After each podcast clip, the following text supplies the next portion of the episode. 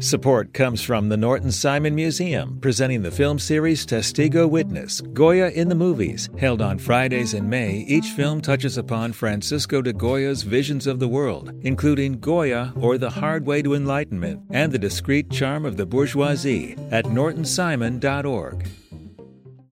Support comes from Pasadena Playhouse, presenting Jelly's Last Jam. Follow Jelly Roll Morton, the self proclaimed inventor of jazz, in this ambitious musical masterpiece that's sure to blow the roof off the theater. Performances begin May 29th. Tickets at pasadenaplayhouse.org.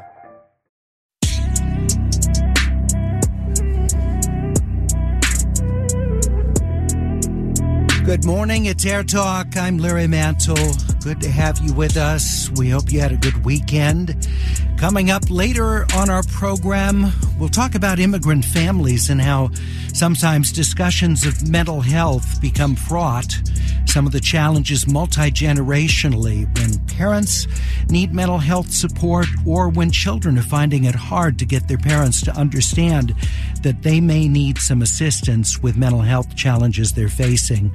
Also, Next hour, we'll take a look at the dying art of cursive writing and those that are trying to keep that kind of handwriting going. That's all coming up next hour. We begin the program with the overwhelming condemnation and the sorrow that followed the release of the four videotapes in Memphis of multiple officers severely beating uh, young motorist, 29 year old Tyre Nichols, uh, after officers confronted him while he was driving his vehicle through the city.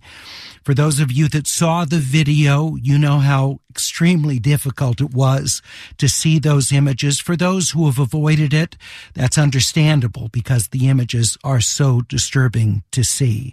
We're going to explore what happened in Memphis with multiple conversations today, and we thank you for joining us. We begin with use of force expert Tim Williams Jr.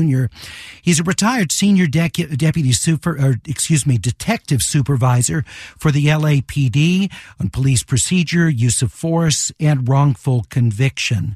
Uh, Tim Williams, good to have you with us again, sir. We appreciate your being with us on Air Talk. Yeah, well, thank you for having me. First of all, your response to what we see, particularly in the post mounted from above video camera, which really gives us a fairly clear view of the attack on Mr. Nichols. Share with it from a, from a policing standpoint what you saw. Well, from a policing standpoint, there is um, what I saw was what uh, law enforcement was not trained to do from the um, the light standard um, uh, video that we saw that was that was shown, we saw um, um uh, uh, the defendant or the decedent being kicked in the head by by the by one of the officers. We saw another officer um, uh, strike him about the head and and upper body with the asp baton, as a collapsible baton. We saw him being stood up and uh, and punched in the face uh, numerous times. Um, um, it appeared, you know, from the from the video that hasn't been uh, verified yet, but it appeared that he was handcuffed when he was being punched in the face, uh, about the face at that time when he was stood up, and then he was sat down. What is problematic with with me of with all of that is the uh, fact that it took about um, it was stated about 20 minutes for paramedics to arrive and to render aid. And there was nothing, there were none of the officers there rendering aid to him um, uh, uh, prior to the office, uh, paramedics arriving. So again, what you saw was, uh, was a classic example of excessive force, a classic example of what you're not trained to do. And again, there is a story behind this story administratively as to the concerns that I further have. Well, and I want to get into the lack, uh, it appeared, of supervisorial oversight, or if there was, why why it wasn't being um, exerted. But I, I want to go back to the beginning. We don't see uh, on uh, one of the body worn video camera uh, recordings the the very you know absolute start when when the first contact uh, is made with Mr. Nichols. but the officers are so agitated that are there and are so confrontational, shouting things at him. It just made me wonder, well, what, you know, what, what could have set them up? Why were they so, uh, in his face, uh, so upset with him, you know, right from the get go, at least from what we see on that recording? What could potentially explain that in your view? Well, if you go back to the first, there was uh, on, the, on the ground level, there was some body cameras, uh, body cam video that was shown, and uh, it was shown that the officer uh, that, that, approached the car immediately physically snatched him out of the car, um, and then it went downhill from there. Um, you talk about supervisory uh, supervisors at the scene. I saw no supervisors at the scene, and uh, and um, there was communications being being done uh, over the communication system, and I, didn't hear any uh, supervisor um, giving directions and and and telling them that a supervisor is responding to their location as well. So there's a lot of things that that that, that went wrong. Uh, one of the things that I see, and again, you brought that up as supervisorial uh, responsibility. I saw I didn't see that at all uh, from the videos that I saw from from a competent policing standpoint, when you had the officers in pursuit after Mr. Nichols ran, would there have been um, a supervisor called in at that point? Where typically would someone have said, "We need a supervisor on scene"? You would you would ask for a supervisor on scene. A supervisor would de-escalate or cause it, situation to be de-escalated. You shouldn't have a supervisor on scene de-escalate. These officers should be trained in de-escalation. And uh, if they aren't, then that's the fault of the Memphis Police Department. They should be trained in the art of de-escalation, number one. Number two, there is a systemic uh, problem in, in law enforcement. That's not only with Memphis, but it's nationwide. Is that if you run, you're going to pay. And, and what we saw um, from the video cameras what happens um, uh, sometimes when off when when suspects run away from officers and when they catch them uh, they pay a price. We're talking with Tim Williams Jr., retired senior detective supervisor, the LAPD, uh, and an expert on police procedure, use of force, and wrongful convictions. Also with us from the University of Southern California, uh, joining us, criminal law expert and director of SC's Agents of Change Civil Rights Initiative. Olu Orange. Uh, thank you very much. Good to have you with us today.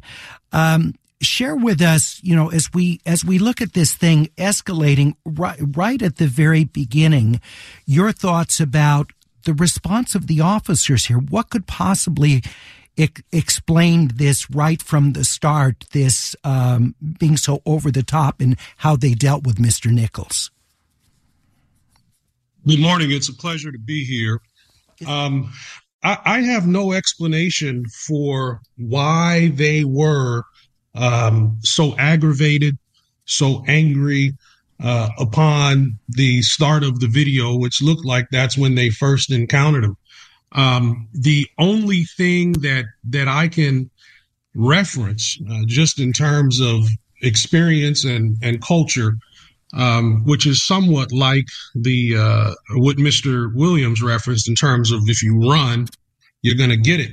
Uh, that in the black community, it has long been understood that black police officers are the worst uh, toward black suspects.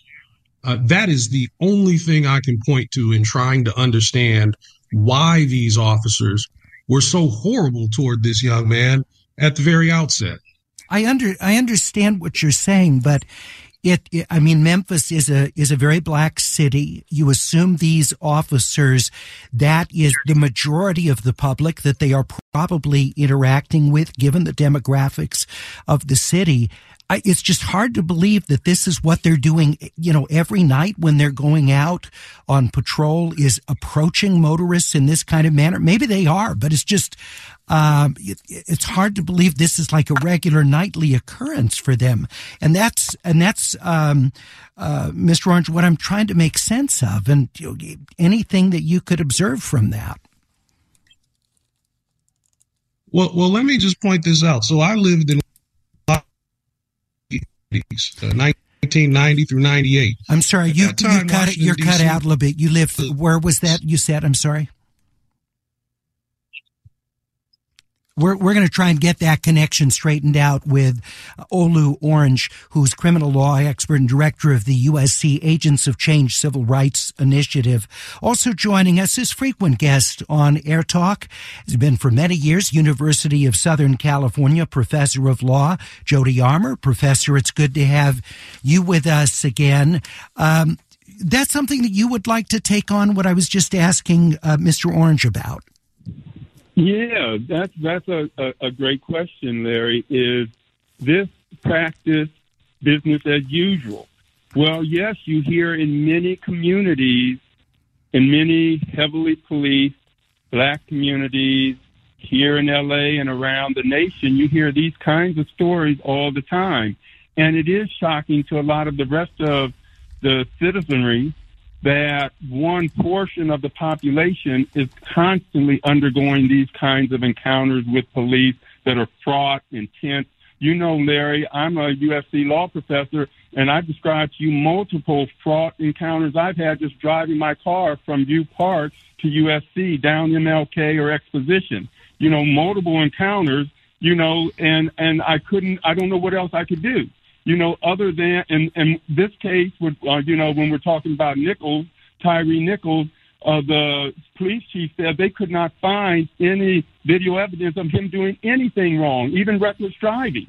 So this is kind of pure pretextual stop stuff. And I think it is, uh, you know, sadly very routine in certain communities, but not others.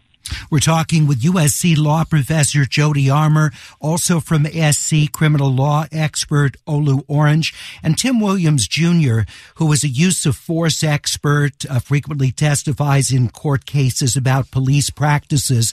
If you have questions for our expert guests, we're at 866 893 5722. 866 893 5722. You can also email your questions to AT comments at kpcc.org. Please include your location and your first name. I think we have Olu Orange back.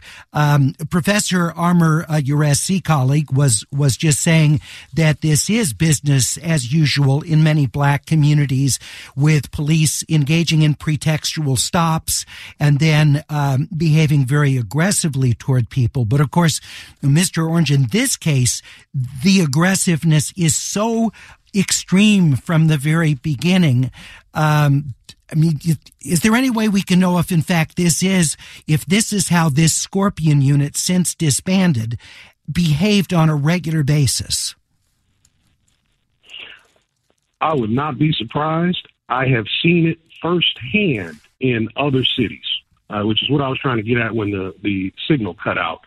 Um, this is this is not surprising to those of us who live in, as Professor Armour pointed out, uh, overly and heavily policed communities. Th- this is this is not surprising. It's daily operation. I don't know about Scorpion, but I do know about other cities where I've lived and I've seen it firsthand. I've been standing there. Now, one of the um, the reasons, uh, at least that's publicly given, for this unit being created was Memphis was going through a dramatic increase in violent crime, shooting incidents. The idea that this force, I, I guess, would be able to somehow serve a preventive function. Um, your thoughts, Mr. Orange, about um, not just this particular unit, but others in other departments with high rates of gun violence that have been created with a similar mission? Well, I would say, and, I think uh, Mr. Williams would would certainly agree with this. A, a an increase in crime does not justify uh, violation of police protocol and civil rights. But police officers still have to be proper police officers in fighting crime when these units are created. And so, you know, to the extent that folks point at the justification for the creation of the units being increased crime, that doesn't justify breaking the law. Tim Williams Jr., your, your, thoughts on this in units similar to to Scorpion that are set up with this sort of, um, for lack of a better term, kind of a strike force mentality? Well, um, in my 49 years in working in the criminal justice system and spending over three dec, um, just about three decades on LAPD, um, these um, specialized units are important when they come to dealing with issues of, of crime, uh, uh, gang activity, uh, murders in certain pockets of the city and cities throughout the country. Now, what you've got to do, you've got to have supervision in there to make sure that there is constitutional policing being experienced. You just can't go up willy nilly and doing what you need and have to do. And that is important. The second thing is that you got to examine the effectiveness of what you're doing you may make 100 arrests in one month, but of, of those arrests, how many meet the standard of the, the DA's office or the prosecutorial office to get these cases filed? And if they are filed, how many are, are, are, are, are, um, are convicted? And, and you will, and you will get the, you will find that the answers may not be to the liking of, the administrators of the, of the department. The thing is that numbers don't mean anything as it relates to arrests. The quality of arrests, and like it was stated, you've got to do constitutional policing. You don't have, you can't be running um, roughshod in, into the community. You can't be um, uh, putting everybody that's on the corner in jail. You can't arrest yourself out of the problems. You got to solve the problems. You got to deal with the issues that are causing the problems, and to be effective and to, and to serve the community that you are paid to serve. We're talking with Tim Williams Jr., formerly and for, as he said, decades with LAPD, from USC's Agents of Change Civil Rights Initiative, director of that program, Olu Orange, and USC law professor and constitutional scholar Jody Armour with us on Air Talk. In case you just joined us, a police uh, spokesperson in Memphis says a sixth officer has been disciplined for his involvement in the brutal beating and arrest of Tyre Nichols Officer Preston Hemphill was relieved of duty shortly after the arrest of Nichols, um, but they had not disclosed at that point Hemphill's role in the arrest. Uh, and it was not immediately released, that information, according to the spokesperson, because Hemphill was not fired, and the department typically releases information about officers who were relieved of duty after an investigation ends. It's Air Talk on KPCC We'll continue our conversation with our expert guests as we talk about the terrible documentation of, of the uh, extraordinary beating of the young man in Memphis.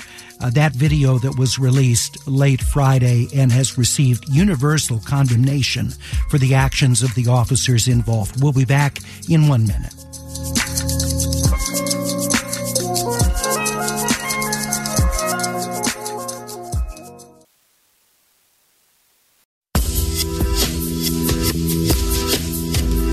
It's Air Talk. I'm Larry Mantle. Coming up a little bit later this hour, we'll talk about the debate over natural gas fueled stoves.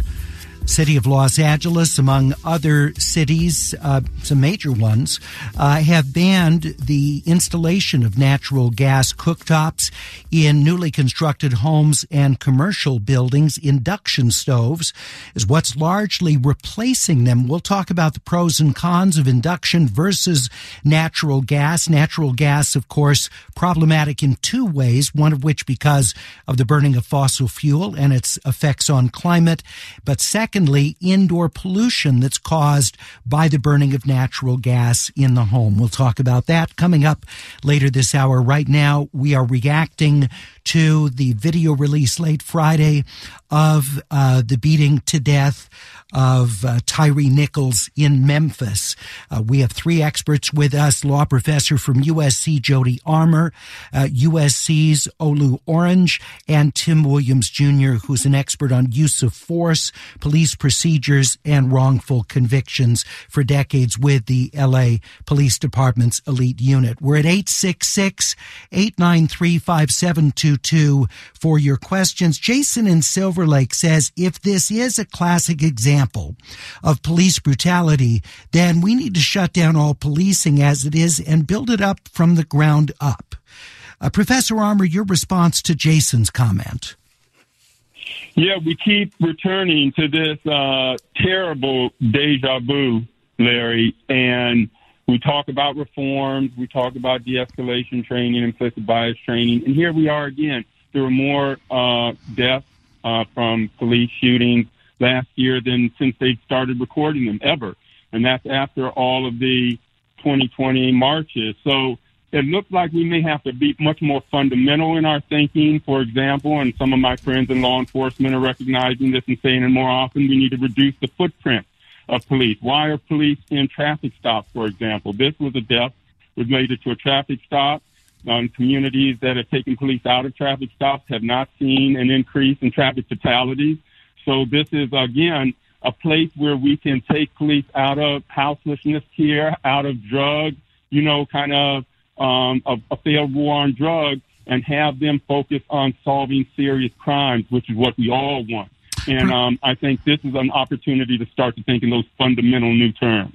Professor, do you think that in you know many cities that uh, where you've got a citizenry that's heavily armed, that you realistically could hire people to do traffic enforcement when they know they're going to be approaching cars with people that are armed and, and they presumably, the people uh, conducting the stop wouldn't be armed themselves? Uh, how many people would do that? Well, yeah, what we found is they found with the studies is you can increase traffic safety without having police or any armed person uh, stopping someone for routine traffic violations, not for driving recklessly and doing things that are endangering others around you. You can, you have cameras, you have ways to, you know, redesign the streets to make them safer. There are ways to reduce traffic fatalities without having armed agents of the state pulling people over and especially giving them pretext grounds to pull them over like a crack in their tail light or having an air freshener hanging from their rear view mirror, which is what we've done. Stu in Santa Monica says, I haven't heard any condemnation fr- coming from police unions or associations criticizing what happened in Memphis. Stu, actually, um, I had multiple statements from uh, unions uh, across the country that arrived in, in my email Friday night, not long after the video was released. Here's one of them. Uh, I'll read just a portion. The LA Police Protective League, San Francisco Police Officers Association, San Jose Police Officers Association and the State of Hawaii Organization of Police Officers issue this statement. The killing of Tyre Nichols at the hands of the five cowardly former Memphis police officers is repugnant and the complete antithesis of how honorable law enforcement professionals conduct themselves every day. These accused individuals were fired, charged with murder and other crimes, arrested, fingerprinted, photographed, and jailed just like any other suspected criminal. Their brutalization of Mr. Nichols Was horrific, and for his family to have to view the video of Tyre suffering through these evil acts is unfathomable. We pray that they find the strength to deal with this unmitigated loss. Our unions renew our pledge to work with Congress to enact national policing standards that mirror the standards in place in Los Angeles, San Jose, San Francisco, and Hawaii, and require rigorous ongoing training on the duty to intervene, duty to render aid, de escalation, use of force, and other initiatives. Tim Williams Jr., your response to that joint statement and similar ones that have come from other police unions across the country. Well, I want to weigh in on a couple of things. Um, the um, the union's statement is not consistent, in my opinion, and I, this is almost 50 years of experience. In my opinion, with what goes on in this country. Um, when white officers are doing this, doing these types of things, there is an issue of trying to support them. Um, there and then when when the blacks do something, now we have this condemnation. Now I was president of the Black Law Enforcement Association of Southern California uh, during my time, and I was uh, on the board of directors for the National Black Police Association. And um, we had problems with the unions, major problems with the unions as it relates to their their their um, comments and their um, uh, you know uh, the things that they that, that they supported that was going on in the minority communities. Nothing has changed in in the, in, in that time, and um, you know as as listening from it from a professional, knowing what what has gone through dealing with the unions, uh, through my through my time as in leadership uh, representing the blacks in law enforcement in Southern California, and um, what I've seen going on dealing with unions as it relates to my work in in in the civil rights arena um, in in cases all across this country, it's not consistent. All right. Now there was some now there was some discussion about what can be done. Well, you know, you can what needs to be done. You got to get the right people in the system. Um, the problem is that you have retired law enforcement doing background checks and and of, of people coming on, and what you're seeing is a replication of, of the of the systemic issues that that that that that that will be amplified by bringing the same type of mentality in the department. Um, I remember I had to, I was testifying in a high profile case in Florida, and the DA asked me, "Did LAPD the LAPD taught you your core values?" And I says, "Absolutely not." I said, "My mother and father gave me my core values, and I brought my core values into the organization." So the thing is that you got to bring people with proper core values into the organization to stop this uh, what what we see is going on in our in our communities.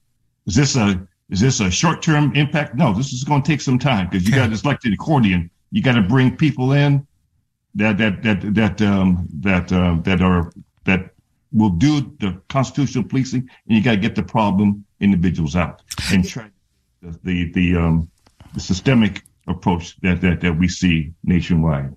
And Mr. Williams, I say this not to um, counteract what you said about your experience of um, the Police uh, Officers Association uh, being more outraged about um, uh, things happening uh, with white officers uh, or and being more outraged at black officers. I, I did want to say, though, in the case of George Floyd's murder, that there was similar to this universal condemnation from police unions. It seems like when, when you have something with the kind of video evidence that George Floyd's murder and and this case have that um, that rises to such a, a level that it, you know everybody is is condemning. It does, it does to a to a point, but it's not it's not consistent. That's the only thing I'm saying. Yeah. Now these officers was wrong as three left shoes. They were dead wrong. But the, the unions have got to be consistent with their with their with their criticism and support. Again, I've I've I've I've testified over 200 times in court as it relates to civil rights and and, and wrongful conviction issues. I've dealt with the unions um, uh, comments nationwide in, in certain arenas. So I I I'm not talking about what I hear. I'm talking about what I know, Yeah, what I've yeah. seen, and what I've dealt with. I want to thank you, sir, for being with us again. Tim Williams Jr., who frequently joins us talking about police procedures and uses of force for decades in uh, leadership positions with the LAPD, retired senior detective supervisor. Also, my thanks to USC law professor Jody Armour, who also joins us frequently with his expertise on Air Talk. And with us, the director of the USC Agents of Change Civil Rights Initiative, criminal law expert, Olu Orange as well. And we thank you all for being with us. It's Air Talk on KPCC.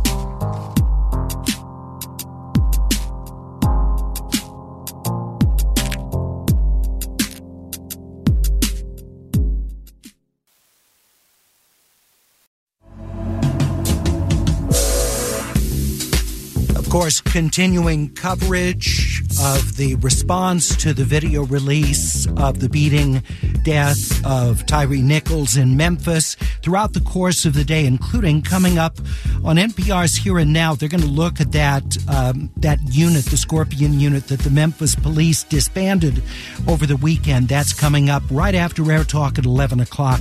NPR's Here and Now. But we turn our attention now to natural gas cooktops and the criticism on two measures, one of which is because they burn fossil fuel that they contribute to global warming. And as a result, Los Angeles and some other cities like Berkeley has banned the installation of natural gas cooktops in any new construction, residential or commercial buildings. The second issue is uh, the health issues involved, the indoor air pollution that's created by the burning of natural gas inside the home. Joining us to talk about the health aspect, and then we'll talk about the cooking part, is Assistant Professor of Pediatrics and Interim Director of the Center for Climate, Health, and the Global Environment at Harvard University, Aaron Bernstein. Dr. Bernstein, very good to have you with us today. We appreciate it. Um, first of all, we all understand, I think, the effects of burning fossil fuels, CO2 that's created, and the effect on the climate. What about indoor air pollution? Uh, how significant a contributor can natural gas cooktops be to that? Sure. First, uh, thanks for having me. Uh, I think, in terms of the health effects of gas stoves, it's important to realize that when we burn gas, we release pollutants into the air that are well known to cause harm. Um, first and foremost among them are uh, a group of chemicals called NOx, particularly nitrogen dioxide.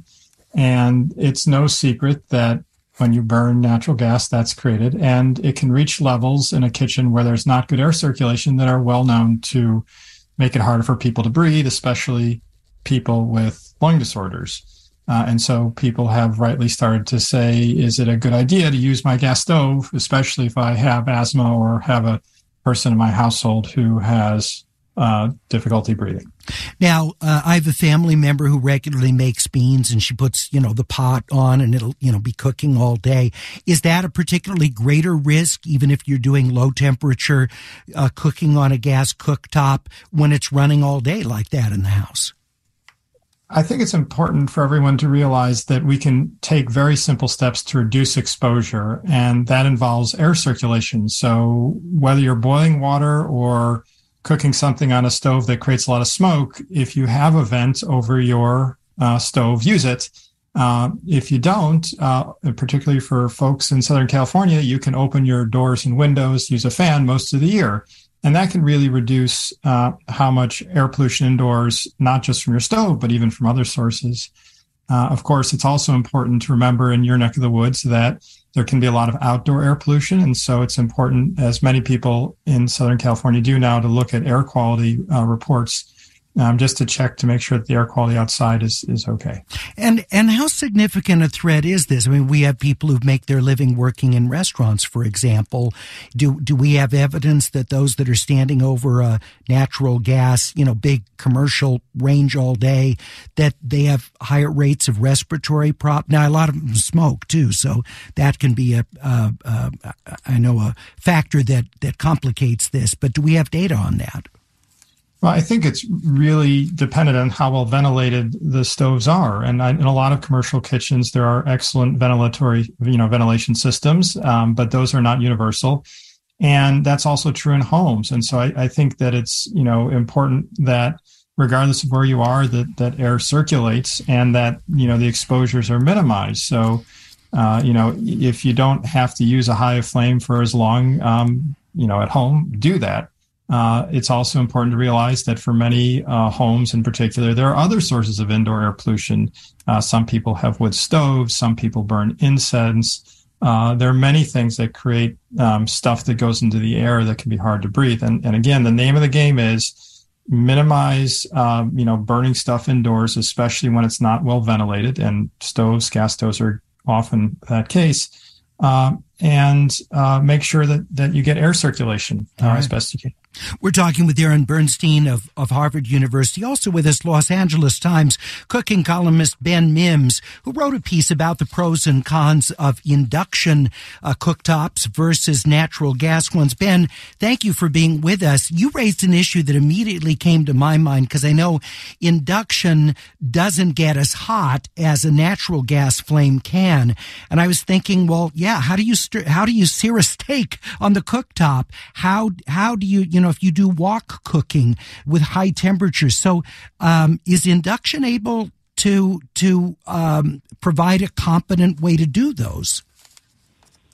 You know, I think that is one of the main uh, drawbacks I hear from most uh, people who are, you know, against it is that it does not get um, as high. It doesn't hold that kind of heat. And, you know, in so many cultural foods are based upon this idea of like the flame kissing the food and like having this like super high heat to uh, maintain to get these like crust, uh, you know, crusty sears on steaks and things like that. And, you know, in my experience when uh, cooking with it, you know, it does not get as high a heat, but also at the same time, I feel that it has so many other benefits that, like everything, you know, people can learn to adapt their cooking to, uh, you know, these new uh, these new ways. And so I feel like, you know, if that means you know cooking things in smaller batches or you know starting preheating the pans and starting them uh, at different times then that's something that people will do uh, to get kind of the, the, greater benefit of the cooking style overall. It'd be too bad you couldn't have like uh, you know a single natural gas burner just for those times when you need that very high heat, and then use the induction. Have a hybrid kind of a stove would be kind of a cool thing. Um, but but so what is the advantage of the induction? Is it just the consistency of the heat and how rapidly it heats up? Yeah, the consistency was the main draw I found when we tested. We did side by side testing of uh, caramelizing sugar, um, frying rice, and getting water to boil in all uh, three mediums. And I found that you know induction was faster. You know, to bring a pot of water to a boil.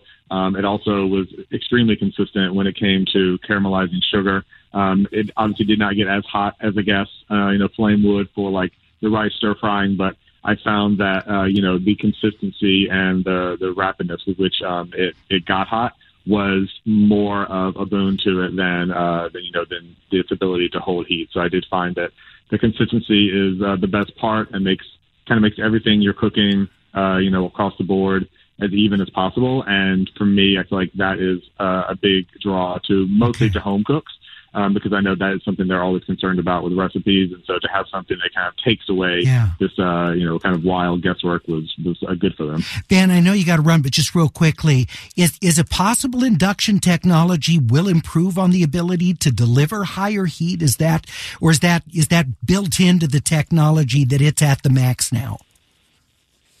You know, that's a great question. I don't know the answer to that about where the state of it is now, but I would assume that that is what they're headed to next. Because again, for me, that was the only drawback I found, and mm-hmm. I have to believe there is a way to improve it to make that um, a possibility. So if they're not working on it, they should be because that was that's the thing that would sell it outright to everyone. Ben, thank you for joining us. We appreciate it very much.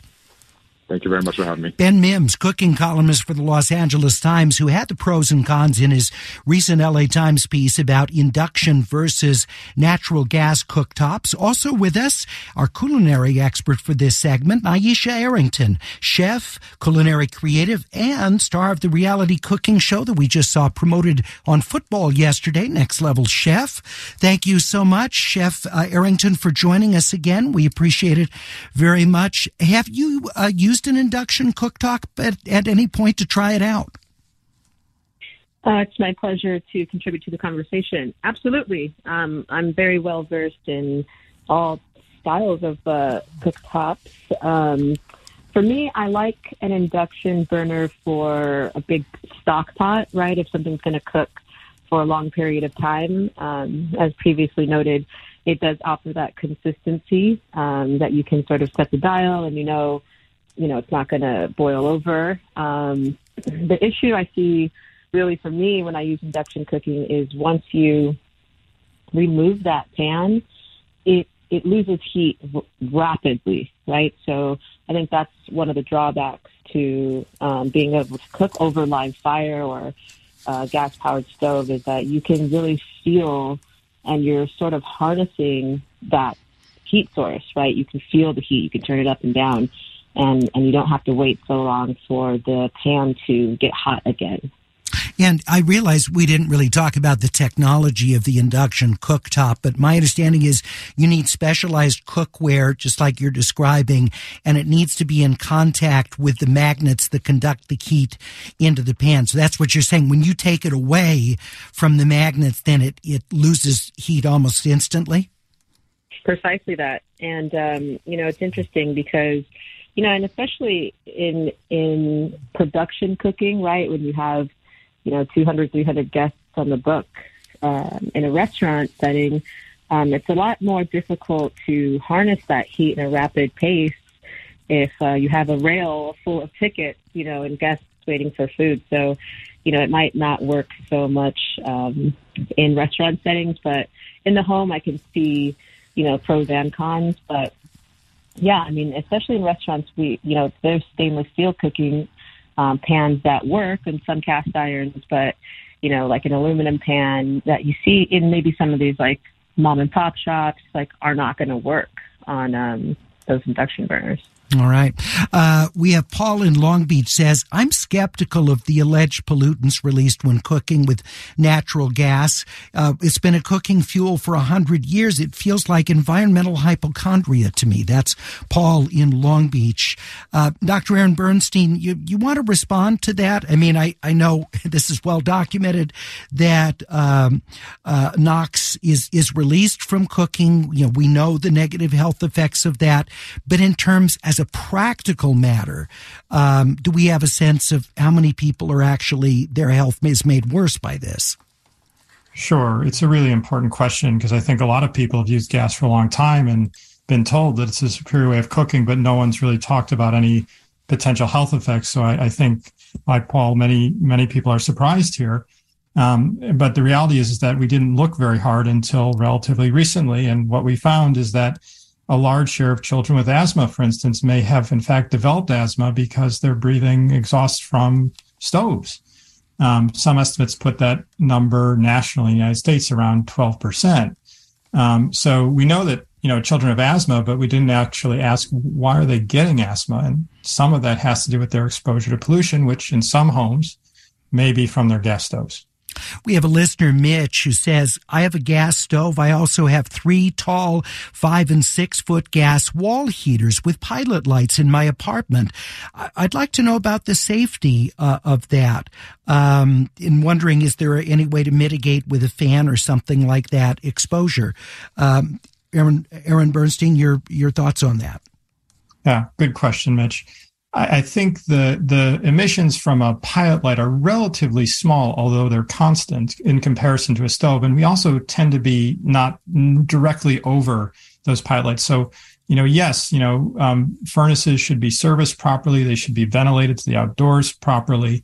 Um, um, but you know, people are generally right over gas burners, and there often is no ventilation. So I think in terms of reducing exposure to NOx indoors, the, the, the biggest bang for the buck is going to be making sure that stoves are, are well ventilated. We'll continue our conversation with our health expert from Harvard University, Aaron Bernstein, assistant professor of pediatrics and interim director of Harvard's Center for Climate, Health, and the Global Environment. Also with us, Nyesha Arrington. Chef Arrington is star of Next Level Chef, a culinary creative as well, and we'll get more thoughts thoughts of her uh, from her about how to effectively cook with induction if that's what we're going to have going forward. We're at 866 893 5722. Back in one minute.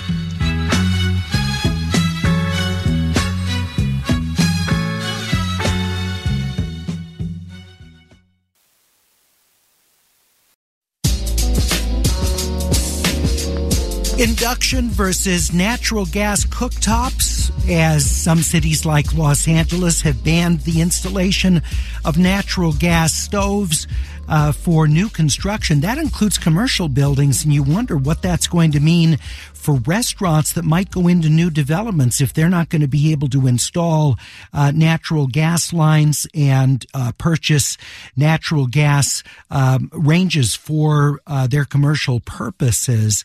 Uh, joining us is, is Chef uh, Nyesha Arrington. Chef, is there any way for restaurants going into those new developments that they might be able to to still um, effectively cook using only induction? Uh, it's, a, it's a great question, you know, and, and noted earlier, I, I think that um, the lens really to look through down the line is how does the food adapt to the heat source? You know, I mean, in breakfast places and brunch places where you have, you know, 20 pans on the on the stove, we're able to do that because we can harness the heat elements, right? Once you're using induction, you really just have only that one spot to cook off of, right? And, and that one particular pan that works on the induction. So things like slow cooking stocks or soups or sauces work great for that um, in not fast paced cooking. But if you're making an omelet, for example, you know, you want a high power heat where you can go on and off the stove very quickly without having to wait for that pan to reheat. So in cooking in volume, it's a lot more um, challenging, you know, I think really ultimately to find the space to put those um, sort of magnetic heat surfaces in on the line. Let's talk with Kelly in Venice Beach. Good to have you with us on Air Talk. I understand you have both a vintage gas stove and a full induction range, so you really get a side by side in your home. Yeah, uh, I am not the cook. I am the uh, cooking show widow. I got to see my first football game on TV yesterday for the whole season. Um, the we've got an O'Keefe and Merritt 1953, four burners and a griddle on top an oven on the right, and a Grill-O-Vator, adjustable height of the grill uh, for for uh, broiling meats on the left hand side. The thing's huge. We built the whole kitchen around it. The other at the other location, I've got apparently it came with the place uh, the best rated uh, uh, induction stovetop as part of the stove arrangements there. Me, I cook in the microwave, but my wife cooks every night, and she has she refused to give up the O'Keefe and Merritt when we did that, and now she's fallen in love with the uh, induction. She does everything from sauces to omelets to um, uh, uh, just grilling meats, and uh, seems to be just happy. She says uh, you know, we did have to go out and buy a new set of cookware. Yeah. And she turned around and fell in love with those so much that she made me buy her a second set for back here on the O'Keefe and Merritt. So the, she likes it for omelets. That's interesting because I know, you know, I, I'll make omelets occasionally at home. And so, you know, I, I'm pulling the, just like uh, what Chef Arrington was saying, I'm pulling the, you know, the pan off. I'm using kind of the ambient heat left in the pan to finish after the, the fold of, you know, the omelet and, and melting cheese or whatever. And the idea that it has to be, you know, uh, in contact to get any heat out of it, it seems challenging to me, but so interesting that your wife is really taken to induction. Chef Arrington, your, your thoughts about that? Yeah, I think um, ultimately it's uh, up to the chef. I think that's really the beauty in um, in cooking, right? I think there's ways to work around and build actually the recipe and techniques around what the heat source is. But um, it's an interesting two-sided, multifaceted question, you know, because it's really a lot of the heat is in the in the audible and the tangible, in the in the essence of cooking, right? The smell of the smoke, the feel of that fire, and and the art of being able to harness that is one side of it. And then I think also there are things to be celebrated around induction, you know, from a health standpoint, from, you know, just a consistency of heat standpoint as well.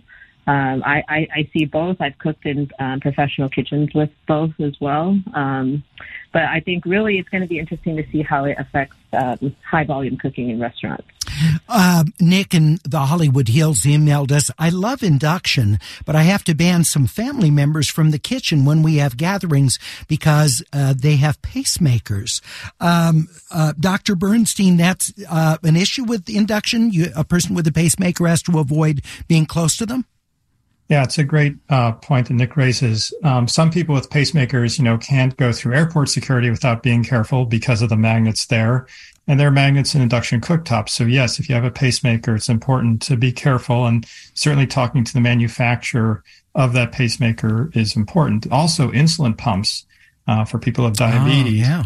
Uh, they should be sure if you have an induction cooktop to talk to the manufacturer uh, to make sure that it's okay to be near it when when it's operating. All right, Nick, thank you for that. Jay emailed my ceramic uh, top stove died when I went to replace it. I noticed the new ceramic top stoves have temperature limiters. Induction stoves seem to have the same problem with sustaining heat levels. Now with ceramic top stoves having the limiters on them, gas is the only way to go if you need high and sustained heat. Jay, thank you for that. Judy in Valley Glen emailed, let's not leave out the issue that uh, natural gas bills have gone up up five times from what they were last year. We were warned, but this was incredible. Boy, Judy, is that the sticker shock we're all getting in our natural gas bills is shocking. Uh, Deborah in Willits emailed, isn't the drag about induction that you need special cookware? It doesn't work with just any pan, right? Deborah, that is correct. It's specialized uh, cookware that uh, responds to the magnets in the cooktop. That is essential for induction cooking, at, at, least as the technology currently exists. I want to thank our guest, Chef Nyesha Arrington of Next Level Chef, culinary creative as well. My thanks to Dr. Aaron Bernstein of Harvard University, where he directs the Center for Climate, Health, and the Global Economy. He's also assistant professor of pediatrics, sharing the health concerns about natural gas cooktops in the home, but also sharing ways uh, with opening doors, uh, using uh, hoods over top. You can also significantly mitigate the effects of uh, the NOx uh, fumes that are released into the home. And my thanks to LA Times cooking columnist Ben Mims as well. We have much more coming up in the second hour of Air Talk. I'll tell you about it in a moment.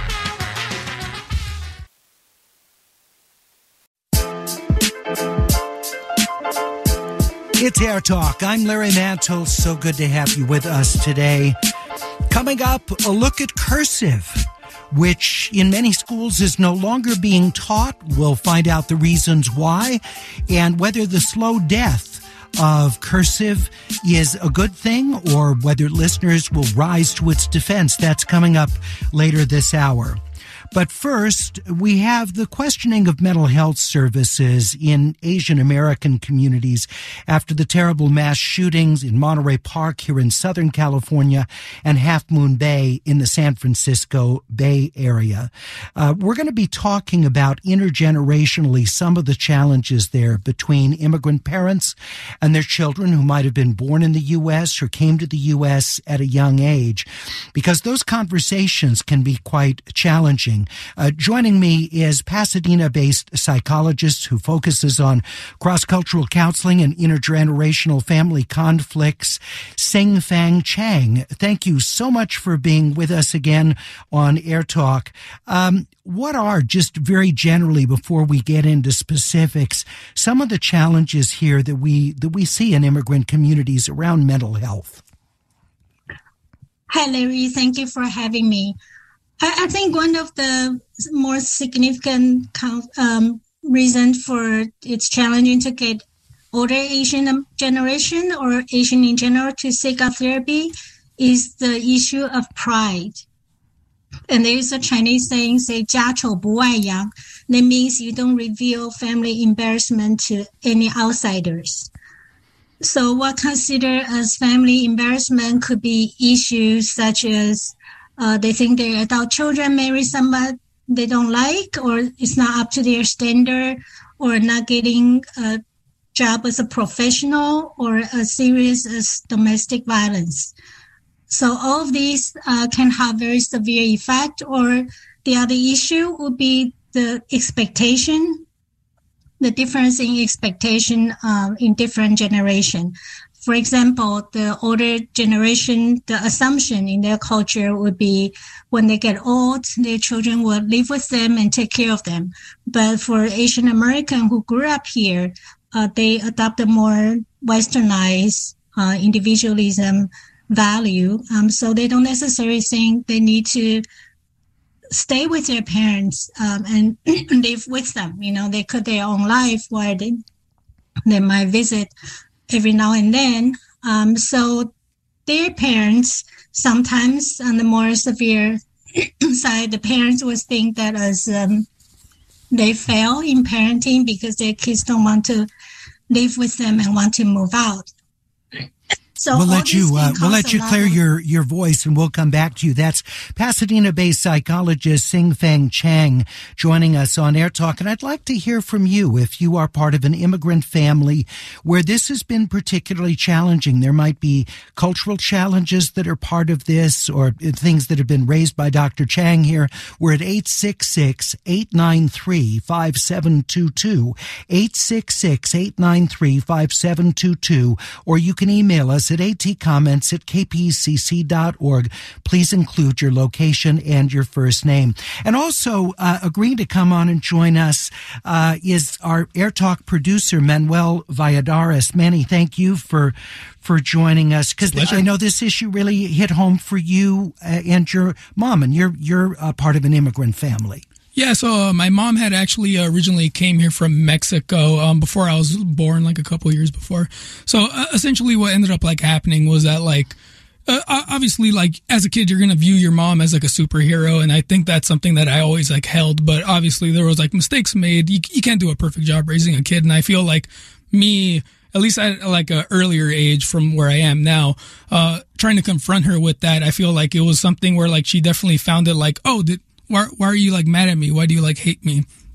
And I think it was something that she very much like took to heart and it was like a very difficult like conversation to have. It wasn't until I was able to like get into therapy, really understand like my feelings and articulating them that like we were actually able to have a dialogue where like I felt like both of us were like growing as a result of that. But it, it took a lot of time and I mean, obviously not like every immigrant story, I feel like in terms of mental health, but it definitely is like one of them. How did you get to that place with your mother that there was an understanding and she was able to accept this as not being an indictment of her parenting?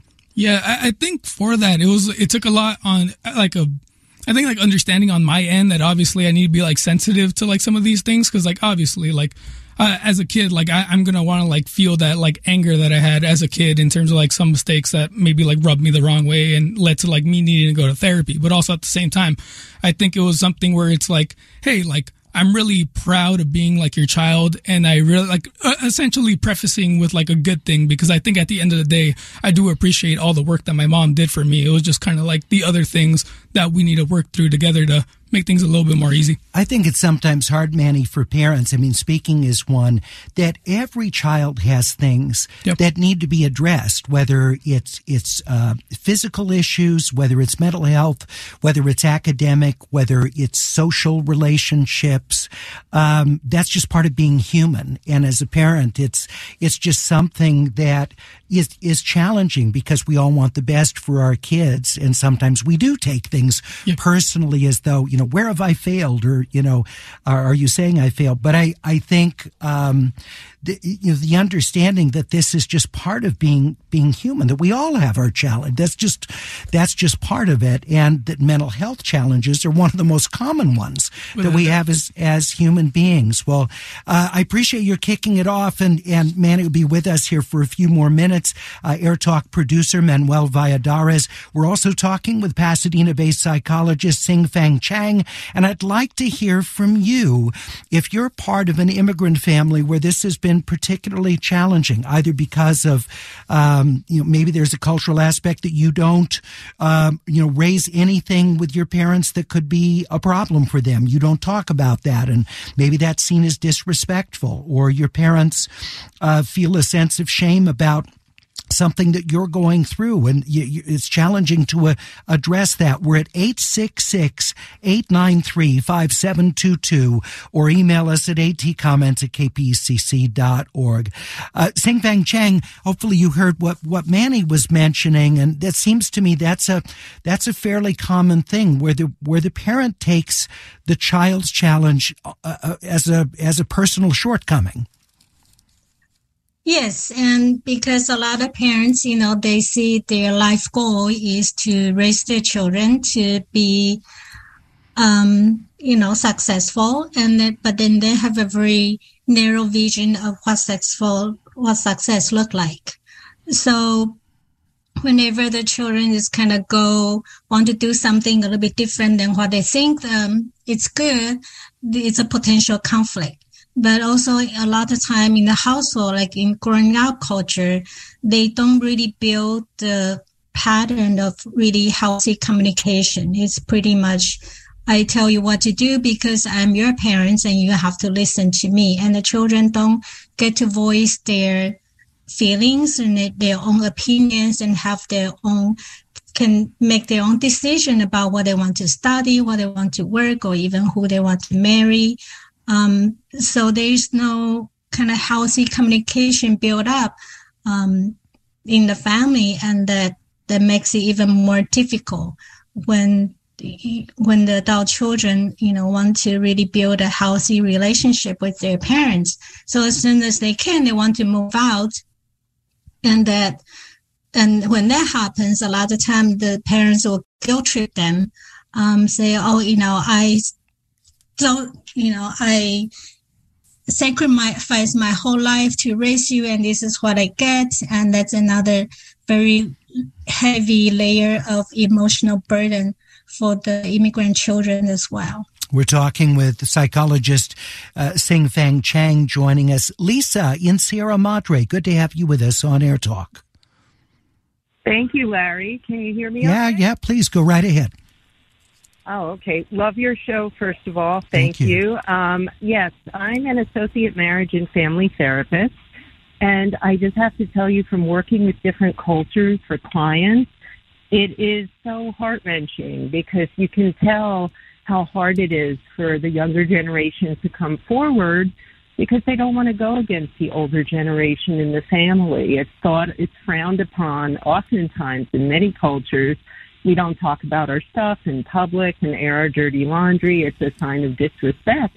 So often when somebody comes to our practice, it's really difficult for them that, oh, wow, I can finally get help, but they're breaking the mold. It's something that's frowned upon in their family. So it's, it's really tough to see that struggle. And I can't imagine just personally how challenging that is. I, I grew up in a family where, um, you know, psychotherapy was just sort of uh, a given that uh, would be helpful for a high percentage of people, and and that mental health is is uh, as important as physical health to emphasize. It was is very you know normal, so to speak.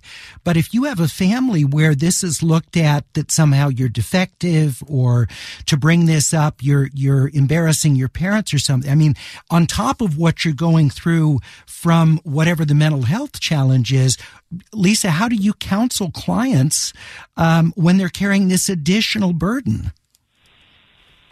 Yeah, it's tough. I mean, I just try to reinforce them, you know, I want to earn their trust. I know this is a big deal, but that it's so brave of you to come forward and you have to have an outlet to talk about things. You know, oftentimes they hear from their older generation, we don't go to therapy, that's for crazy people. You know, there's a large stigma attached. So I just want them to feel comfortable and give them a safe space and that, that it is okay. And, you know, you've been holding in oftentimes a lot of traumatic instances for years for fear of repercussions. So I just want them to feel supported. And that's the rewarding thing is when they can overcome certain Mm-hmm. obstacles and show their family, wow, okay, it's not so bad or it gets a little more accepted. But there are still a lot of challenges for different cultures. Lisa, thank you. Oh, I'm, thank you so much. I appreciate it. Lisa's an associate marriage and, and family therapist in Sierra Madre joining us.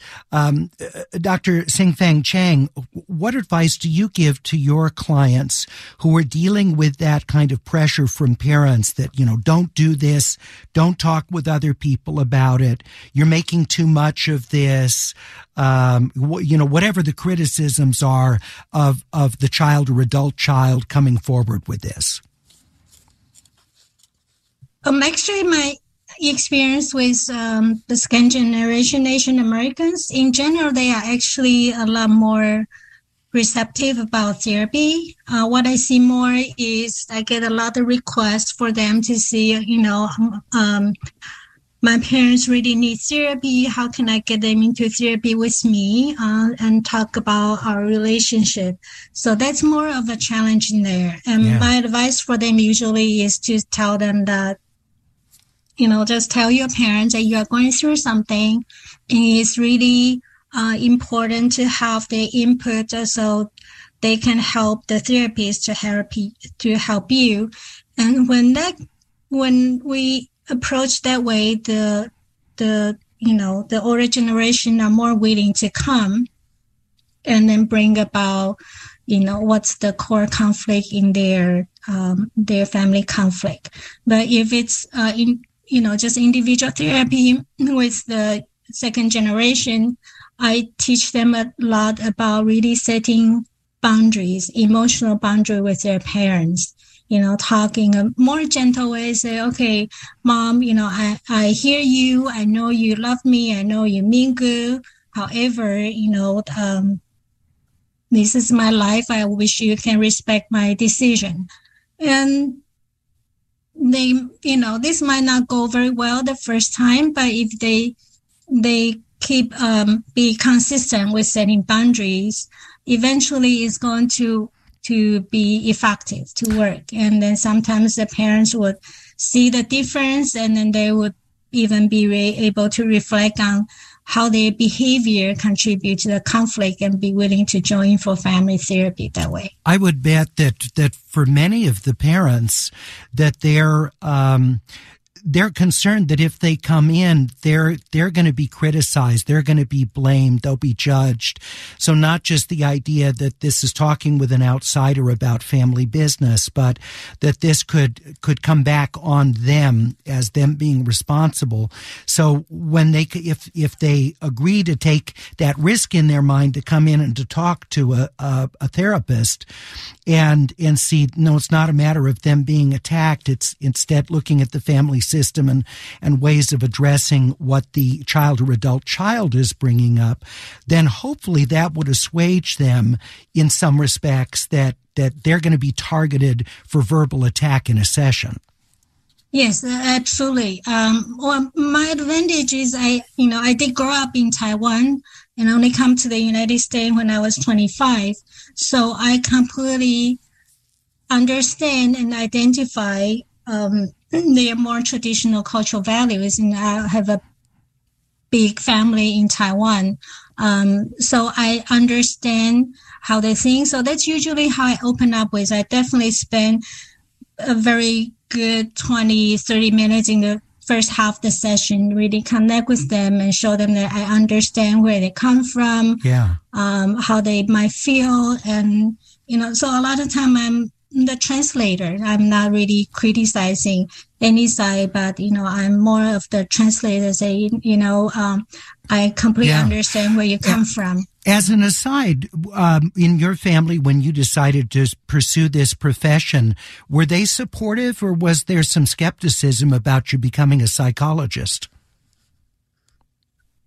Um, they were supportive. You know, also in the beginning, I just thought, you know, I'm just coming here to get my PhD and go back. So my plan was five years. I didn't know that I would stay on for another 30 years and so on. Um, so, but my, um, my father is a PhD too. So, and he, he studied in Japan and go back. So I guess, you know, we're a pretty academic family. So in that sense, they're yeah, very supportive. They were supportive.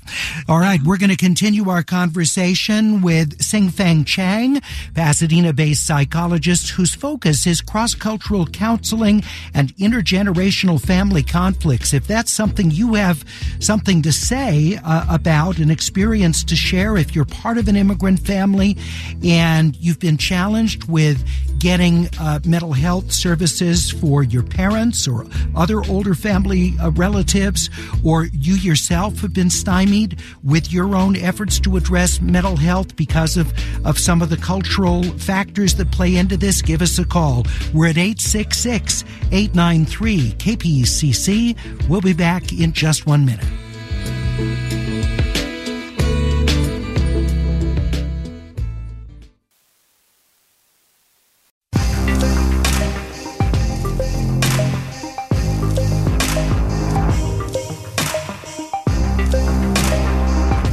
Air Talk. I'm Larry Mantle. So good to have you with us. Later this hour, we look at the decline in cursive, uh, why uh, cursive handwriting is falling by the wayside. In many schools, it's not even taught. Is it an important skill to have? Does it provide any advantages, either neurologically or creatively, or not? That's coming up later this hour. But right now, we turn our attention to mental health within immigrant communities, the challenges that adult kids can have in addressing their parents' mental health needs, whether that's depression that they see or, or anxiety anxiety or other kinds of mental health challenges that they may see with parents uh, or with uh, kids and adult children uh, who themselves uh, would benefit from having their parents part of, of their therapy process, but the parents are completely resistant to that. How how to deal with that? We're talking with Pasadena-based psychologist Xingfang Chang. Uh, Diana in Long Beach says it's so difficult to get older immigrant parents help. Nobody wants to get therapy because they don't think they need it. I'm dealing with this right now with my mother. That's Diana in Long Beach. Dr. Chang, what advice do you have for her, uh, Diana, in in breaking through with her parents and, and, and getting help for her mom? Yeah, that, that's really a million dollar question. Um, I, I think for you know for this population, outreach is really important. Um, so personally, like as you know, I have, because of that reason, because they don't really want to seek out therapy, you know, what I did was I volunteered my time to being on a Chinese TV program on a monthly basis to specifically talk about mental health issues related to Asian Americans. And, you know, I did about 26 episodes in the last two years. Mm. Uh, so I, I think, it, you know, we, we will need a lot of community outreach in their own language to tell them what are the resources available and not something a serious therapy, you know, just any kind of uh, social group and then they can make friends, they can learn about resource. That would be one way. The other way would be um, connecting with the family doctor because I, think in Asian in general, they feel more justified to see a medical doctor because you're sort of, you know, you're sick, you're physically sick. So you're not seeing a psychologist because you're mentally sick. So there's, I think, compared to the Western population, there's a more, you know, Asian American or Asians tend to have more psychosomatic symptoms because of that. So if there is can be a way to kind of build the build up system to connect with a family uh, doctor. Um, so say, you know, the, the family doctor can just spend a few more minutes just to screen their depression, anxiety yeah. issues and talk to them a little more and connect them with a mental health counselor that way. That will be really help helpful. It's could, harder for the children to convince their parents to do that. Yeah, and I could see as as you're saying with the Chinese language television appearances you do, how that would that would potentially break through because then be oh I'm seeing this um, with other people. It sort of it sort of puts you in with a group of other people. Where if it's your adult child who is bringing this up with you, it, it, there's sort of no group experience in that. There's no you don't have a sense that you're part of something that is being raised in a larger context as okay to talk about. Yeah, and I try to normalize, yeah. you know, all the mental health issues, and I did talk a lot about intergenerational conflict, so they can identify um, their family issue in them. Uh, so that's that's one more indirect way to help, but I think can reach out more people that way too. Montgomery in South Los Angeles says, I don't think everyone needs therapy. I think it's up to the individual to decide. Uh, Montgomery, absolutely. And let me clarify the point I made uh, earlier. I wasn't trying to say that everybody should have therapy. It's, it's that the normalizing that Dr. Chang was just talking about, that for those who would benefit from it, that the stigma isn't there and that it is seen as something that's just a, a, a, a normal uh, part of, of just care, just like healthcare is is a normal part. Not everyone needs to see a, a you know a specialist and and get uh, very particular care. Kyle in Highland Park says my mom's family is Asian, my dad's family is white. One thing I've noticed is that there aren't a ton of therapists from these communities. It's not so much that the culture frowns on it, but some therapists don't understand the dynamics. That's Kyle in Highland Park. Dr. Chang, could you speak to that, please? Yeah. Um, um, my kids is biracial children too. You know, I married a, a Caucasian male. Um, so I also did understand that dynamic. Um, so I, I think they, there actually are some psychologists that specialize in biracial uh, family or as well. So um, just need to sort of look hard a little bit.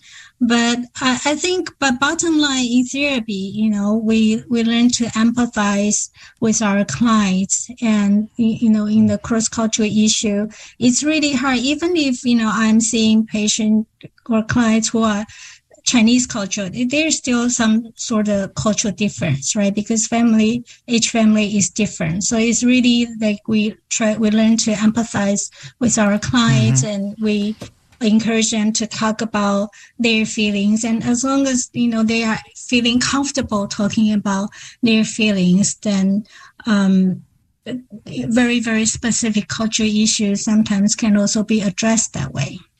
Alex in Hawthorne says, I'm a child of immigrant parents. A lot of the trauma in uh, uh, my family are, are uh, with my parents being immigrants and suffering racism in their countries. I don't think we can separate depression and anxiety from the immigrant experience in these families. Alex, thank you for that. Let's talk with uh, Omri in Los Angeles. You're on Air Talk. Hi morning. Thank you for taking my call. I just wanted to talk about how my own experience. My my parents didn't want to go to see a therapist for many years after they were thinking to themselves that therapy is only for the crazy people.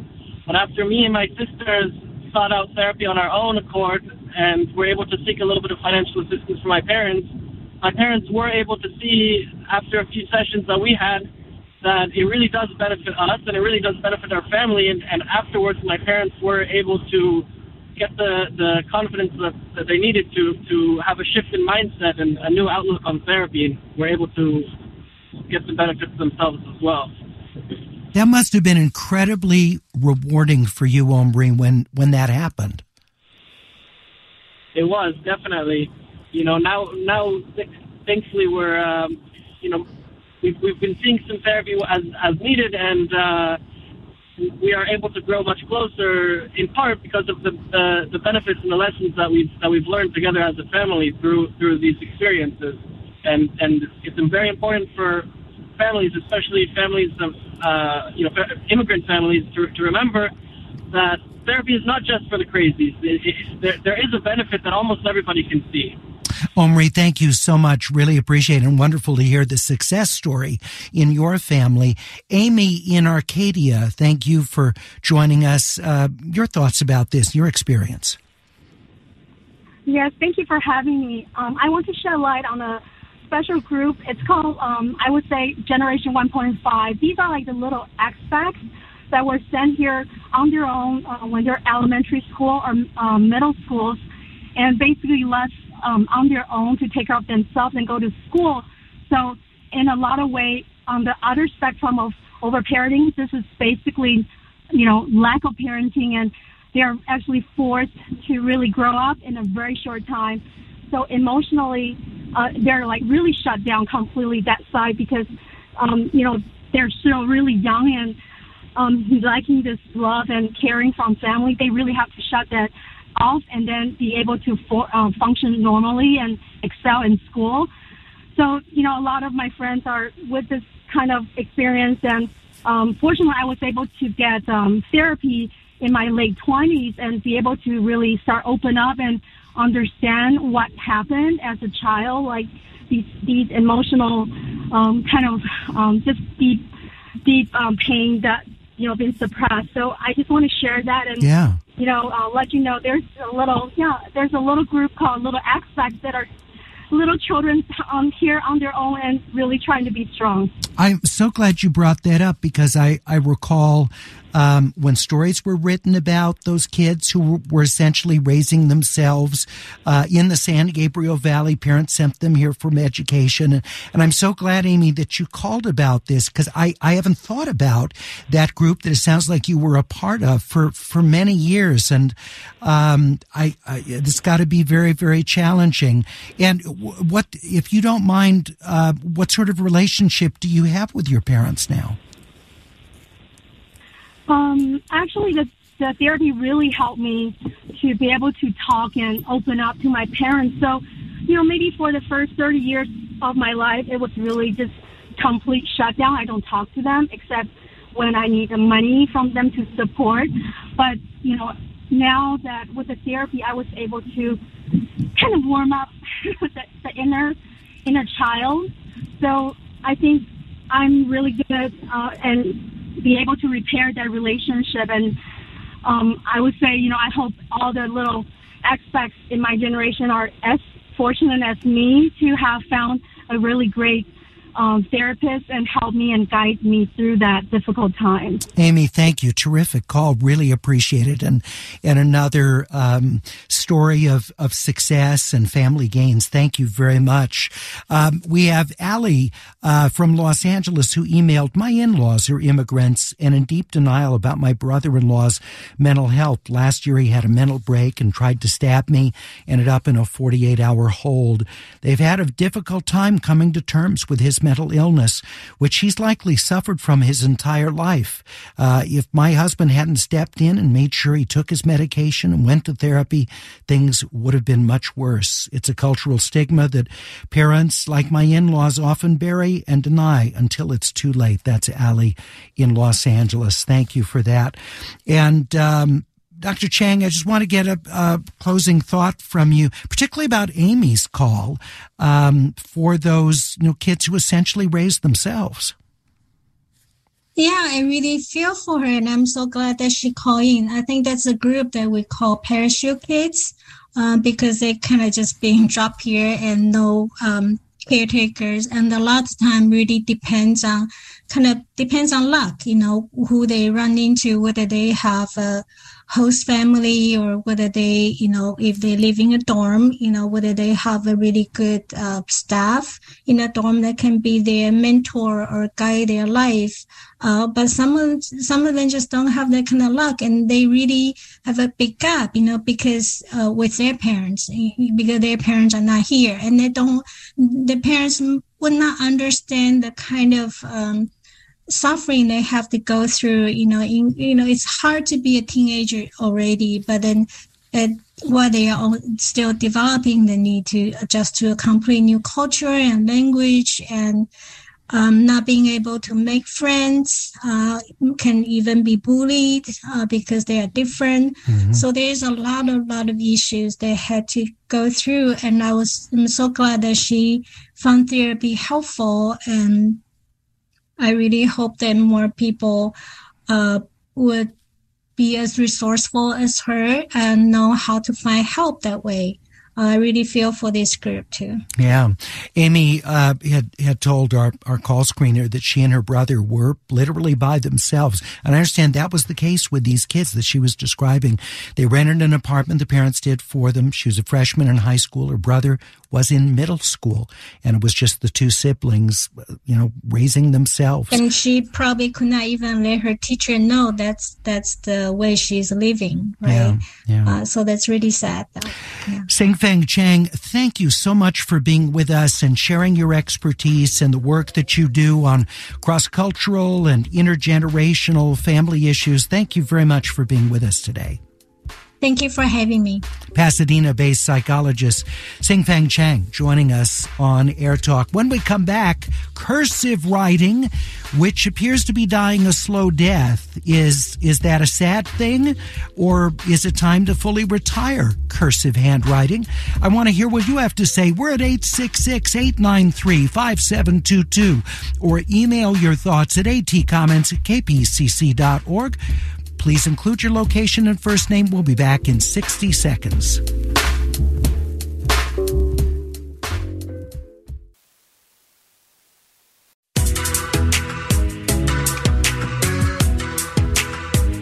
It's Air Talk. I'm Larry Mantle. I've been outside since I got in this morning, but as I woke up this morning and then was driving into work, I looked up at the San Gabriel Mountains. What a spectacular sight with the snowfall coming down to uh, lower elevation, just beautiful dusting of the San Gabriels. And of course, in the San Bernardinos, some pretty deep snow that's fallen earlier today. There were CHP escorts of people driving uh, on Interstate 5 of the Grapevine because of the snow that was there. Uh, don't know what the current status is, but uh, sure beautiful to look at. I want to hear from you what you think of cursive handwriting. Is it something you appreciate? Maybe you take pride in your handwriting. What do you think about so many schools not teaching it now, not part of the Common Core curriculum anymore. Um, do you think there are advantages of teaching and, and mastering cursive, or is that uh, no longer necessary, particularly when people are, are typically typing or texting? We're at 866 893 5722. Joining me from the University of Buffalo, professor of history and expert on the history of reading and writing, Tamara Plakins. Professor Plakins is also author of Handwriting in America, A Cultural History. Professor, thank you for being with us. We appreciate it very much. Happy to be here. Uh, so, first of all, wh- why is it that in uh, public education we have, in so many cases, dropped the requirement for children to learn cursive? Well, first, you know, what I want to point out is that a lot of people are in a panic about that and they frame it as we have dropped teaching kids how to write in favor of teaching kids how to keyboard. But of course, that's not true. Kids learn how to write. They learn how to print, right? Um, so cursive is the only thing that is in any danger here. Cursive is just another font. So we have to think about why we are so attached to that particular font. And in the past, it's certainly been the case that we have been equally attached to that font cursive uh, because of the way it's taught, which is uh, you have to conform to the model of cursive, uh, the aesthetic model. You have to uh, use discipline in order to learn it. You talk about mastering handwriting. Cursive is something that really does need to be mastered. And you, when you learn it, um, there's no room for individual self-expression or individuality. You have to follow that particular model. So when in the past, and I'd say in the present, we get worried about too much individuality, too much self-expression, things that are going in dangerous directions, you know, sex, drugs, and rock and roll, then we say we these kids have to learn cursive. and the fact that they're not doing cursive. It's a proxy. Yeah. it's, it's absolutely a proxy. But, it's, you know, it's a culture war. Um, I, and you first well, I was just going to say though, isn't there value in the very least at being able to, one being able to read cursive because my understanding is that often the kids who've not been taught to write in cursive don't figure out how to read it. And, you know, a lot of, of what you're going to be doing uh, at some point along the way is reading other people's cursives, either with greeting cards or historical documents. Again, not everybody's a historian, but there's a very good chance educationally you're going to come across cursive and need to decipher it. Well, I wonder how much of a chance that really is. You know, as fewer kids learn cursive, you're going to get fewer greeting cards in cursive. As for historical documents, well, yeah, if you know cursive, you can go back to say the mid 1800s. Uh, you go earlier than that, and you're going to start running into font types, types of cursive that are really hard to read. So, sure, if your family letters are in English and they come from, say, the 1910s, it's great if you can read cursive. Yeah. Uh, if your ancestors are from the Mayflower, you know, all bets are off. You're not going to be able to read. I, I, I have my grandparents' letters they wrote to each other when my grandfather was serving in World War II. Those letters are pretty hot. If I if I couldn't read my grandmother's cursive uh, and his response, I wouldn't know.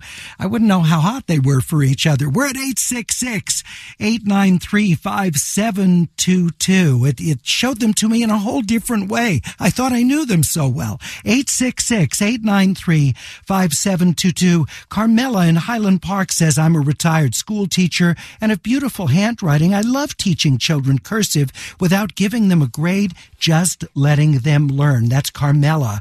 Uh, Jesse in Eagle Rock says, I'm a millennial. I was really looking forward to learning cursive, which was supposed to be taught in third grade, but they didn't teach it. So I got a tutor outside of school. I worry that if we stop teaching cursive, we won't be able to read old writing. And with that in mind, Meg in Los Angeles emailed us, I'm a former CEO of a an historical research institute, and there's much discussion in academic circles about up and coming historians lacking the ability to decipher primary source documents because they never learned to read cursive text. Yes, there are transcriptions, but studying the primary source of historic information is vital to scholarship, and it'll be a great loss if future generations of scholars have to rely on interpretations instead of reading and studying original manuscripts themselves. That's from Meg in Los Angeles. Ed in Glassell Park says, everyone has to write. Why not beautifully? It's bizarre for people to not value the simple act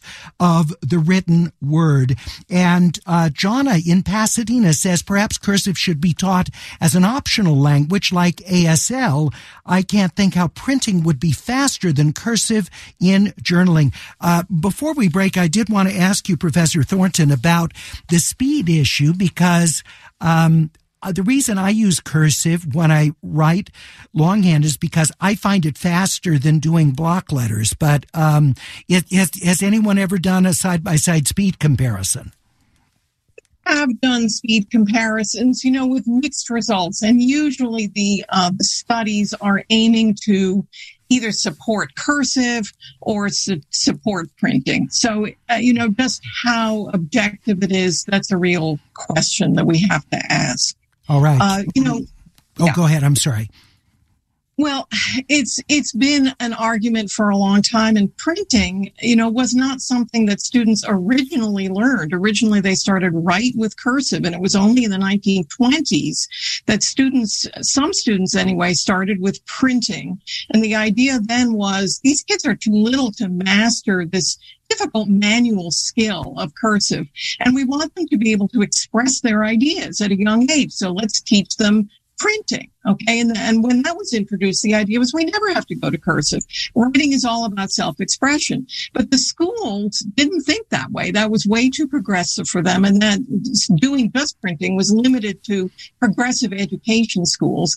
And then in the 20s, we moved to that regimen that we have now where you start off with printing and then move to cursive in the second or third grade. I like that idea of optional. You know, okay. to me, writing is um, it is about self-expression. It's about communication right? We sometimes we need it to communicate.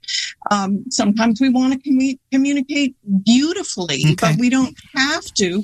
And it's it's kind of like swimming. You know everybody has to be able to swim or they'll drown but not everybody has to uh, learn the Olympic butterfly.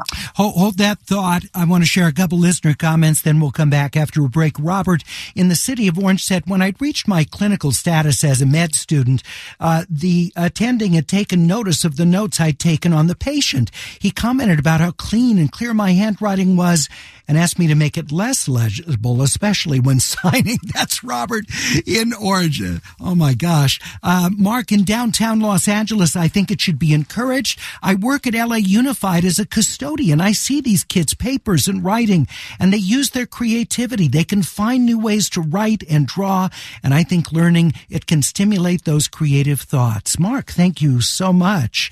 Uh, let's see, Sally in Palm Desert. As a teacher of 40 years experience, I value cursive. I remember reading a study that college students who took notes in their own handwriting retain more than those that type.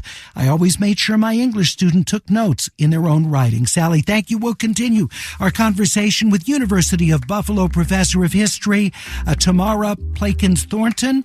Uh, she is also an expert on the history of reading and writing and handwriting in America. That's the title of her book from a number of years ago. We'll be back in one minute.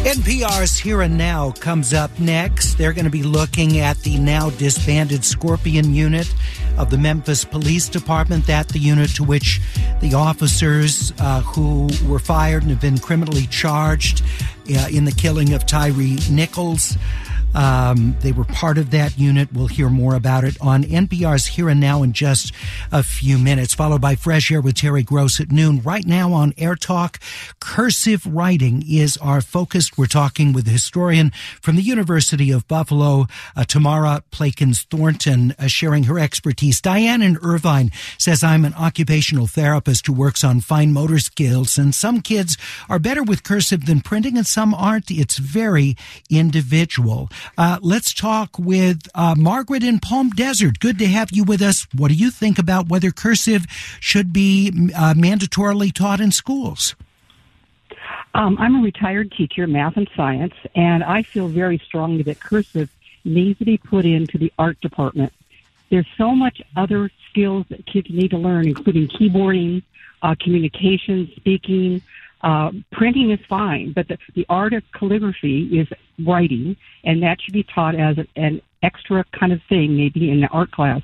There's too many more, too many other things that we need to teach in the classroom that we'd have to abandon for the time to teach cal- calligraphy handwriting. All right, Margaret, I appreciate it. Let's talk with Jervy in Pasadena, the uh, writer Jervy Tervalon, I'm sure. Uh, Jervy, what was your experience? Um, when I was in the first grade, um, the nun decided that my penmanship, my cursive writing was so bad that I had some learning disability. And that followed me all the way to high school, where you know, a teacher discovered that I, the counselor discovered I had a college level reading score. But um, I still have bad handwriting, but uh, it was kind of disappointing to be considered to be, you know, sort of uh, uh, with a learning disability. Well, and here you go on to be an acclaimed writer, Jervy. Um, so, so clearly, uh, judging you based on your cursive was was a bad call by the by the teachers, by the nuns. Yeah, and I'm still really bad at it. All right. Jervy, I appreciate it. Jervy Tervalon, 866-893-KPCC. Maria in Ontario, I understand you're a professor of genealogy. What are your thoughts of this? Well, I, am a professional genealogist. Oh, professional. I'm sorry. That, that um, when I discover something in a family record, and it may be five, six generations, your great great grandfather, and I hand the document to the person, and they have not just a piece of history, but a piece of their history. And if they don't read cursive, they're not going to be able to understand what that document is or what that signature looks like. And I think that is such an important personal level, bringing that history into your family as well as history in general. We will lose so much without cursive writing. Yeah, I can't imagine not being able to read cursive. Maria, thank you. Professor Thornton, um, it, is it possible to be able to decipher cursive writing well without being able to write in cursive? Well, I think that probably varies with the individual. Some people are just more talented than others at that. And I appreciate, sure, it's a wonderful thing to be able to read a document in the original. Uh, you know, again, if you go back far enough, you won't be able to do it with modern cursive because older cursives were not the same as modern cursives. But beyond that, think about what Margaret, the teacher, said about how much time it takes in the curriculum to teach kids cursive is it really worth it? Why are we so fixated on learning a particular font type? Because that's really what it boils down to. Why are we so hot under the collar about a particular font type that we actually have legislation either, you know, requiring it in many states that this font type cursive be taught. And I think it really does go back to these culture wars. There's a sense. Well, these uh, are not culture warriors, though. These people that are calling, that are writing, that are sharing their thoughts. This is not about a culture war for them. Let me share some more. Rana in Pasadena emailed, my sister lives in assisted living and has trouble communicating with her caregivers because they can't read cursive. It's a healthcare danger for her. Sandy in Burbank emailed, I'm a writer and editor, still write in long longhand when I'm drafting ideas because it slows me down and encourages me to think more about what I'm writing than when I type at a keyboard. Also, cursive has a rhythm and organic flow I love. It makes the writing part of my breathing. I took a parcel to the post office. The clerk couldn't read the label. That's Sandy in Burbank. Betty in Koreatown emailed my nephews went to school in France. There, children learned cursive before printing. It was considered easier to learn. Um, uh, it was something uh, to see my five year old nephew write fluently in cursive. Cursive is essential to communicate between people, writing quick notes, etc. Beauty has nothing to do with it. Moreover, one can express ideas much better with the faster writing of cursive. Uh, so, a number of listener comments uh, coming in. Karen in Santa Monica, my daughter studies Russian and Mandarin. In terms of her background in cursive, it makes writing and reading in those languages easier. Um, Michael in Santa Monica, there are a lot of skills that used to be necessary that aren't anymore, like slide rulers to do calculations. Nobody's bemoaning them. As time goes on, there are certain skills that become unnecessary. That's Michael in Santa Monica. And Jenny in Delray says, what about signatures? How will kids learn to write their signatures and sign documents? But Professor Thornton, um, that doesn't seem to be a problem. People can still sign if they don't write cursive. Sure. You know, again, a number of those comments, they're confusing cursive with writing longhand. Uh, and printing works just fine for a signature. Uh, and like the, the person who said, well, I like that my students, when they take notes in longhand rather than keyboarding, fair enough. But does it really make a difference whether they're doing it in cursive or in printing? So I think printing works fine. Uh, it doesn't mean that there aren't special uses All right. of cursive or that there isn't value to cursive. All right. it Professor, I'm sorry, I need to conclude. That's from the University of Buffalo historian Tamara Plakins Thornton. Thank you so much for joining us. I'm sorry I didn't have time for all the listener comments. We were deluged, which I love to see, but I'm sorry I couldn't get some on the air. I did read all of them, though, I assure you. Thank you so much. Have a terrific day. NPR's Here and Now is next, followed by Fresh Air at noon. I'll be back with you tomorrow morning at 9. Support for LAist comes from Will Geer Theatricum Botanicum, returning with a season of outdoor summer repertory theater on its scenic stage in the woods of Topanga, with picnicking in the gardens before the show. A Midsummer Night's Dream is back, along with The Winter's Tale, Wendy's Peter Pan, and Tartuffe Born Again, set at a TV station in Baton Rouge. And for a contentious election year, Bernardo Cubria's The Hispanic, Latino, Latina, Latinx, Latin Vote. Tickets at theatricum.com.